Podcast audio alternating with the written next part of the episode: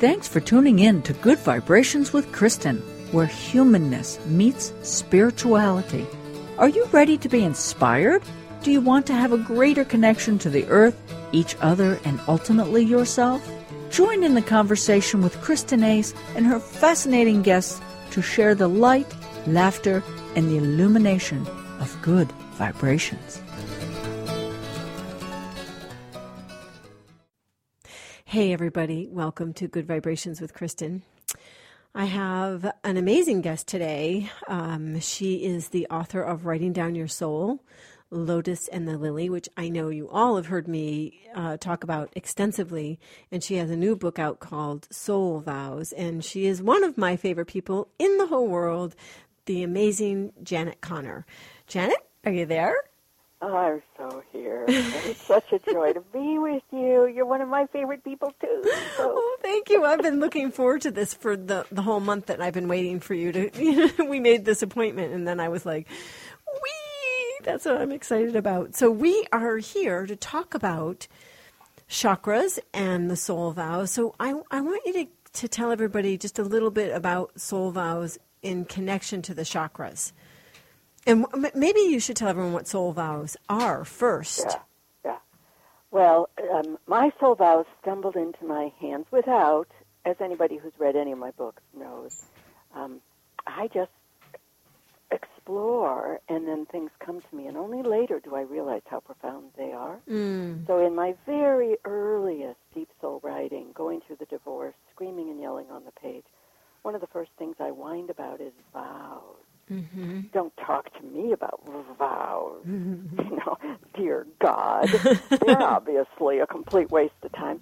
And then, of course, in perfect synchronicity, I was led to David White's book of poetry, The House of Belonging. And don't you know, one of the very first poems is a poem called True Vows. The second I read it, I picked up a pen and I said, that's it, dear God, that's it. That's what I want. I want vows I can't break because they're vows to myself, with a capital S, my soul, and my God. Mm-hmm. And so on the page, after a while, it took a little doing, but eventually my soul vows came forward. I did not understand what I had. I didn't. But I knew at a very visceral level, this is a prayer. It's the most important prayer in my life, and I'm going to say it every day. It's the only prayer I have said every day now for this coming November 11th will be 15 years. Wow. Yeah, wow. And plus what a great great way to honor your own self by giving by receiving vows that are holy to live by instead of somebody else's vows for them given to you by somebody else. It's yours. It's a very mysterious, holy, sacred, intimate. This is your and yours alone. No two people have the same soul vows. Mm-hmm. You declare them with the divine, however you perceive the divine. But it is your sacred marriage vows. Mm-hmm.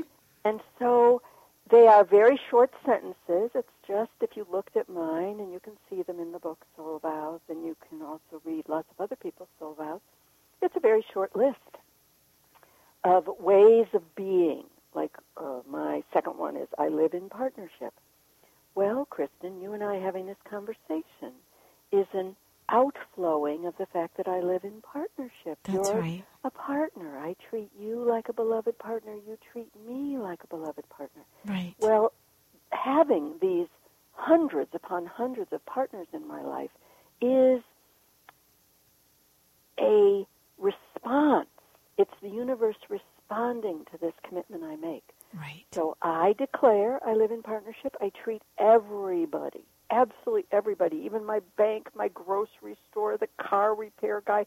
I treat everyone like a partner. And the universe just jumps up and down in joy to send me partners like my agents, like Unity FM that called me out of the blue. Hey, you're our next radio show host.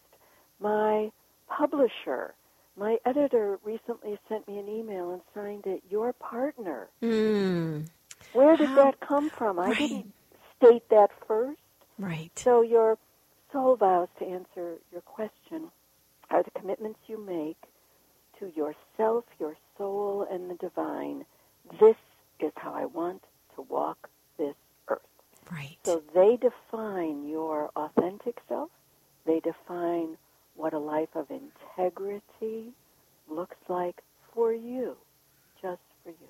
And I love that, because I think lots of times we're blown through life and we don't take the time to verbalize or write down or be conscious of how do I want to go through life, not how I'm going through life because that's how I've always gone through life, or I'm going to respond to this situation because that's how I've always reacted when someone pushes that button. But what is, if I have a vow to myself about how I'm going to be in the world, not how, again, for me the hugest thing is not how I was made to be because of circumstances of my childhood and experiences, but what do I take from all of that, and how do I choose to be in this world? And then you make that vow to no one but you and the divine. And so you are really beholden only to yourself. And that's very powerful and empowering. So you've got that gift that you will definitely walk people through in the book, but then you connect it to your chakras, and that's when things really get rocking, I think. Really exploded, and it was a complete surprise to me. I taught soul vows for several years, and it having nothing to do with the chakras. And in 2013, two astonishing things happened within 2 weeks.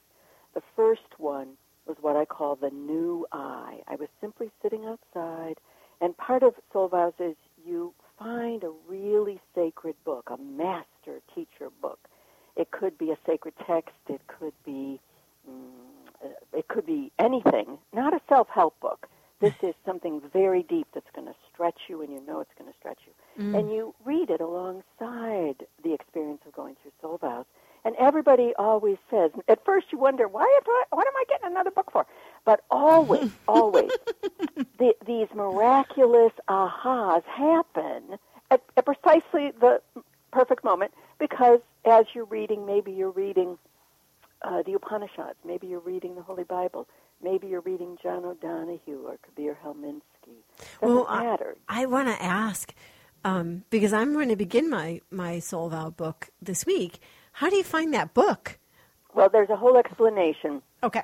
In the introductory section. Okay. In the first chakra. Okay. But in the end, you will be led to it. For example, and I don't know why, but I just instinctively knew, because I always tell everybody, I'm not your teacher. I'm not your teacher. I know. I love that you say that. I don't have your answers. No. You have your answers. Your soul has your answers. Your life has your answers. And the masters and mystics. Right. Meister Eckhart, maybe he knows a little something. Hildegard, the Sufi masters, Hafez and Rumi, read them. Exactly. They have some answers. Well, all I have is a process. They're pretty magnificent processes, but I always reflect back. Don't ask me, what should I do about this, what should I do about that? Ask yourself, pick up a pen, go into deep soul writing. Right. So I'm sitting in the backyard, and I had picked up Kabir Helminski's The Knowing Heart. Soul Vows had just opened, and I always do. I don't teach the class. Okay, here's what I'm telling you what to do now. You go do it. I live through all 5 of my courses at the same time. Mm. So I needed a new book. And I'm sitting in the backyard, just started Kabir Helminski's The Knowing Heart, and I saw the pronoun I in a sentence in quotation marks. That's it. But in that moment, a millisecond, I knew with every cell of my being that when I speak my soul vows, now keep in mind this was 2013, and I declared mine publicly in 2000. So I had been saying my soul vows for almost 13 years. Wow. And in that moment, my soul, my heart awakened to a deeper mystical truth of soul vows, that when I say I live in partnership, I'm not the only one speaking. Up until then, I had always thought that it meant I, Janet, live in partnership. Mm. No. Mm-mm. The next sentence is I, the divine. Yes. Live in partnership. Because who else are we in partnership with, Janet, but the divine? Right. And all the, but it's true of all the vows. Like another one, my wackiest one is I surrender. Oh. There is no path but God's.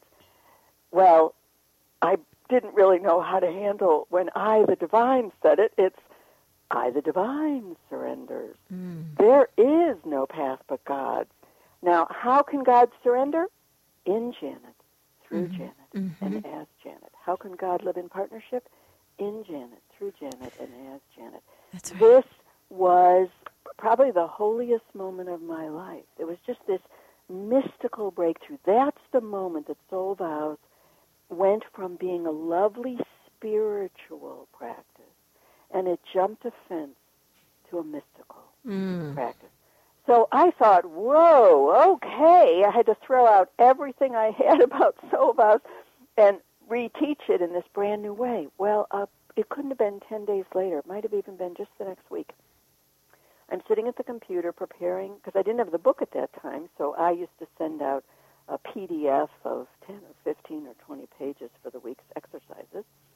And as I was preparing it, I had another one of those knock-you-over-the-head moments, and I just saw. It had been in front of me all along, but that was the moment that I just saw. Wait a second.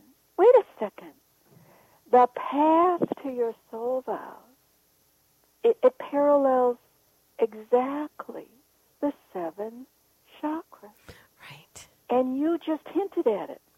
When you said, I'm getting ready to walk through the soul vows, I want my soul vows, not the old ways of reacting. Right. Not the old buttons, the world pushing me. Right. Well, you just described why we have to go through the chakras. Yeah, because they are our energetic epicenters, right? They are the map. That's right. They are the map. Here's a clue. Listen to this. One of my many, many, many, many resources for soul vows is Cynthia Bourgeau's The Holy Trinity and the Law of Three. This is the most profound deep dive into three, the meaning of three, the numerology, the power of three. It's an entire book just on three. Well, listen to this. It's one of her opening sentences in the book. Every developing process whatsoever must pass through 7 distinct stages before it reaches its completion. Right. And Megan just took her hand and moved it all the way up her chakra system. Because as you start at the base, which is, you know, our connection to the earth and family and tradition, and you move that all the way through to the crown chakra, which is your divinity and your connection to all that is, that's where you have enlightenment. So every idea you have starts at its base, like this is like desire, want, you know, how does it work in my life? It moves all the way through to enlightenment, which for you, what I'm hearing is Soul Vows was probably slowly over those 13 years working its way up your chakra system until, bam, you hit the 7th chakra. Exactly. And I didn't even know it, which is, I think, always the sign of something mystical. It's bigger than you are. Yes. This is not a self-help book. A self-help book stays in your left brain, and it helps you sort of figure things out. And I'm sensing this incredible hunger, no matter how many books like that people have read, how many coaches they've worked with, there's this visceral, mystical hunger. There's got to be something more. That's right. Well, the chakras will lead you because, yes, where do they have to lead you? But into the 7th chakra, right, where Shakti and Shiva, the soul and the transcendent, are united in bliss. And also because the chakras are not, they aren't an idea separate from you. They are literally whirling within your physical and etheric and energetic being. So they're part of every aspect of your being. They radiate out from you. So they go into your etheric world. They radiate out towards everyone who's in your etheric world, and the etheric body is huge, so that radiates out into the earth. And it's also how your physical body will, you'll know what chakras of yours are not spinning cleanly and clearly, with what parts of your body are not working well. Because it's connected not only to your spirit, but to your physical self. So you have to marry those two things together. And that's why, because your soul vows are your human mystical prayer. Right. That the chakras could not be a more perfect map. So in the first chakra, so the book is laid out with 7 chapters, only of course I don't call them chapters, I call them deep soul explorations. And so your first exploration is in the first chakra. And yes, as you said, it's your human chakra, it grounds you to Mother Earth, but the big aha that starts this whole journey going is that you have a dual lineage, a royal lineage. You are equally human and equally divine. Yes, and I think that's the piece that people are now yearning for, is to know their divinity. To know their divinity. That's right. And your soul vows are the ways your individual soul chooses to be the light of the divine. Mm-hmm. We can't be the whole divine. So if you visualize all of divinity as some immeasurable diamond, with millions and billions of facets, I have 7 soul vows. Those are my 7 facets. I can shine the presence of the divine in Janet, through Janet, and as Janet in these 7 ways. But first, you got to get to the second and the third chakras. Right. That's what you were alluding to. In the second chakra, the second deep soul exploration, it's a shock to discover you're already living a ton of vows. Mm-hmm. And they're not very pretty. They're not pretty. Oh, no. No, no, no. And you created them. You created them starting at 2, 3, 4, and 5 years old. Right. You created them to try to keep yourself safe. But then when you repeated a belief, a fear, and the next thing you know, you're 40 years old and you're still repeating it. Oh, my God. Right? I mean, this is the human story. Right. And so if you try, and this is why positive affirmations don't work, if you try to just say, I come from love, which is my heart chakra soul vow. But you really don't, because you're coming from fear. Yeah, well, exactly. Your internal negative voices would be going, please. Right. Yeah. Nice one. Nice try. So you spend this really very holy adventure in the second chakra, calling up all your critical voices, finding out all their stories, no judgment. You just listen, and you discover that these stories are ways that really have been trying. You tried to help yourself. You created these false stories about yourself, just trying to be safe in this world. And then in the third chakra, you release them. And because you haven't been fighting them, instead you've befriended them. Mm. They actually say, okay, we're finished. Bye-bye. And okay, I'm gonna hold you to that one, Janet, because it's miraculous. I'm telling you, you create your own ceremony, because you are your own shaman. You are your own priestess. Right. You're going to create in the third chakra a completion ceremony, and you're going to release all your false masters, all your false vows into the light, or integrate them, or transmute them. Everybody comes up with their own. Mine is, I buried my dead. And you can hear me on the website, read this poem, Bury My Dead. Mm. The wonder is that they actually do leave, but it's because you've honored their presence, you've listened, you haven't judged them. Now visualize yourself as an empty vessel. Now you no longer have those buttons being pushed, those automatic reactions to stresses. Well, I like this because you can take responsibility for where, and not with blame, and I want to be very clear. It's not blame, but it's responsibility for where you are right now, and also where you can move to. Because that's what happens in 4th and 5th. Right. In the 4th, your heart chakra, the wisest part of your body is your heart.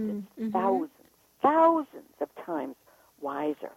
And you've been following your instincts pretty well. You've been doing all these mystical exercises in Soul Vows, so that by the time you get to the heart chakra, you've really been stretching your mystical muscles. And your soul bars are just going to walk in. They're just going to walk in. Well, and it's interesting that they come in the fifth chakra, which is your speaking of your truth. I mean, the fifth chakra is communication. Oh, they do? They come in the fourth? No, they walk because you're an empty vessel. Okay. You walk into the fourth, and your heart is your true spiritual intelligence. And it makes perfect sense because the heart chakra is about, if you look at the Vedic symbol, the ancient Vedic symbol, we think of it as the Star of David. But way before the Judaic merging of those two triangles, it's an ancient, I mean, it's probably one of the most ancient spiritual symbols on earth. And it actually takes place in your heart, which makes perfect sense. It's the sacred marriage. But then, when you go to the fifth, now your soul vows are going to teach you their chant, their rhythm, their dance, their movement. You cannot have more fun than in the fifth chakra. Oh, yeah. Well, you know, for me, and I know you know this, but I think my audience knows that the fifth chakra is my favorite because that's where my particular gifts lie, in the fifth chakra, because it's communication and speaking out, and it's just where I have the most fun in my life. Then you are going to have such a good time playing in the fifth chakra. Oh, I can't wait. Yeah, and you don't have to come up with it. Your soul vows are going to teach you. They have a chant, they have a rhythm, they have a dance. You just have to be open. But you've been so open and receptive going through this journey. And, of course, your false masters are silent. And so you're just you're going to have a grand time. But the real woe is in the sixth. The sixth is your third eye. It's the seat of light and knowing. The big aha for me when I did the research in the sixth is that in the ancient Hebrew, it's one and the same. When Jesus speaks about the light, it's exactly the same as knowing. And we, in English, we use the word light over here and knowing over there. It's the same thing. It's illuminated knowing. Yeah, that makes sense, though, doesn't it? Wild. Mm-hmm. The sixth is this miraculous place, and the sixth is why there's a swan on the cover. I'll let everybody discover that for themselves. It's not an accident that there are swans swimming in the moonlight. Well, there's never anything that's an accident of the things that you bring forward, Janet, just so everyone knows that. Everything has deep, purposeful meaning. Everything. But it was such a surprise, just like the chakras were such a holy surprise to discover that here's this perfect map. And so then, of course, you do get to the seventh, the sacred marriage, and you live in that mystical. So when people talk to me about, I really want to live a mystical life, what does that mean? Is that possible? Because in the old days, in the 1000s, the 600s, the ancient Vedic times, people had to leave the regular world to go to an ashram or a monastery or a convent or the desert fathers and mothers in the 4th century. Everybody felt they had to get out of the world in order to experience the divine. But I think we're called now, be the hands and feet of the divine right here, right now. Well, Do your job, raise your children, pay the mortgage, and be a mystic and the soul vows. And I think at this point in our development as human beings and as a species, we don't have a choice, because we have now become a global society, and because of the I'm trying to find a nice word for this, but because of the atrocities committed not only to one another but to our earth and our animals, we have to now be mystics to become something bigger than just our human self. Yeah, we have to. The story is global. The story is big. Yes. And your soul vows are how you can do that. Right. And it also, no, I'm struggling with the right word. But protects is not the right word. Because reading the newspaper it hurts. It mm-hmm. hurts. It Look definitely at all does. These things yep. going on in the world. But I know I can return to this tiny prayer. I know that if I unite with others to create good, if I live in partnership, if I honor myself, if I come from love, if I surrender to the path of God, if I seek truth, and if I pray always, my 7 ways of embodying the divine, then I am helping heal the world. Right, because what we come back to time and time again is that what we vibrate within ourselves echoes out exponentially. Mm-hmm. And so you don't have to feel powerless. You don't have to feel inadequate. And the thing that I want to say most profoundly is not only do we represent the divine within ourselves, but the divine knows itself by us being. So the divine can't know itself without experiencing itself through us. So it is a mutual benefit. It's a sacred marriage. It's a sacred marriage. And with that... there is no separation. That's right. And I know we could talk for hours, but I do want you to tell everybody about... you have a course coming up with Soul Vows, and I want you to tell everybody that real quick before we say goodbye. Yeah, I teach each of the 5 things, and your soul wants 5 things, live once a year. And, of course, it's perfect to be able to teach, lead a 7-week, 1 week for each chakra, the live global telecourse, Soul Vows, gathering the presence of the divine in you, through you, and as you. And we start on Tuesday, April the 14th, and meet every Tuesday at 8 o'clock Eastern for almost 2 hours. No one, of course, has to be live on the call because we're around the world. Yes. You can still be a very active member without being live on the call. So I'd like to invite your listeners who know so much about the chakras. This will be a lovely exploration for them if you feel called to live the life of a mystic in the real world. Join me in Soul Vows, and I'd like to give your listeners a gift when they register. Put in the coupon code PARTNERSHIP, because that is one of my vows, and I'm a partner with Kristin, and as a listener, you're a partner with Kristin. Put in the coupon code PARTNERSHIP, and you'll get 20% off. Wow, that's really generous. I'm so excited for this. I just want to let all my listeners know that I have taken the Lotus and the Lily course with Janet now twice, and I'm letting you all know that it is such a profound experience to do the telecourses with Janet. It's, I mean, life-changing and exciting and beautiful, and I want to encourage all of you to do this, and I will make sure that I have all the information for you on my blog. I have to say goodbye to you, Janet, because our time is up.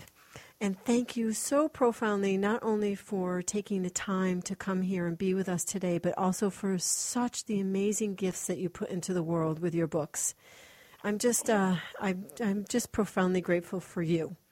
And I am so grateful for you, my partner. Thank you. Bye-bye, Janet. And goodbye, all of you. I love you. Please do yourself this great gift. And if you can't do the telecourse, at least pick up the book. And I love you.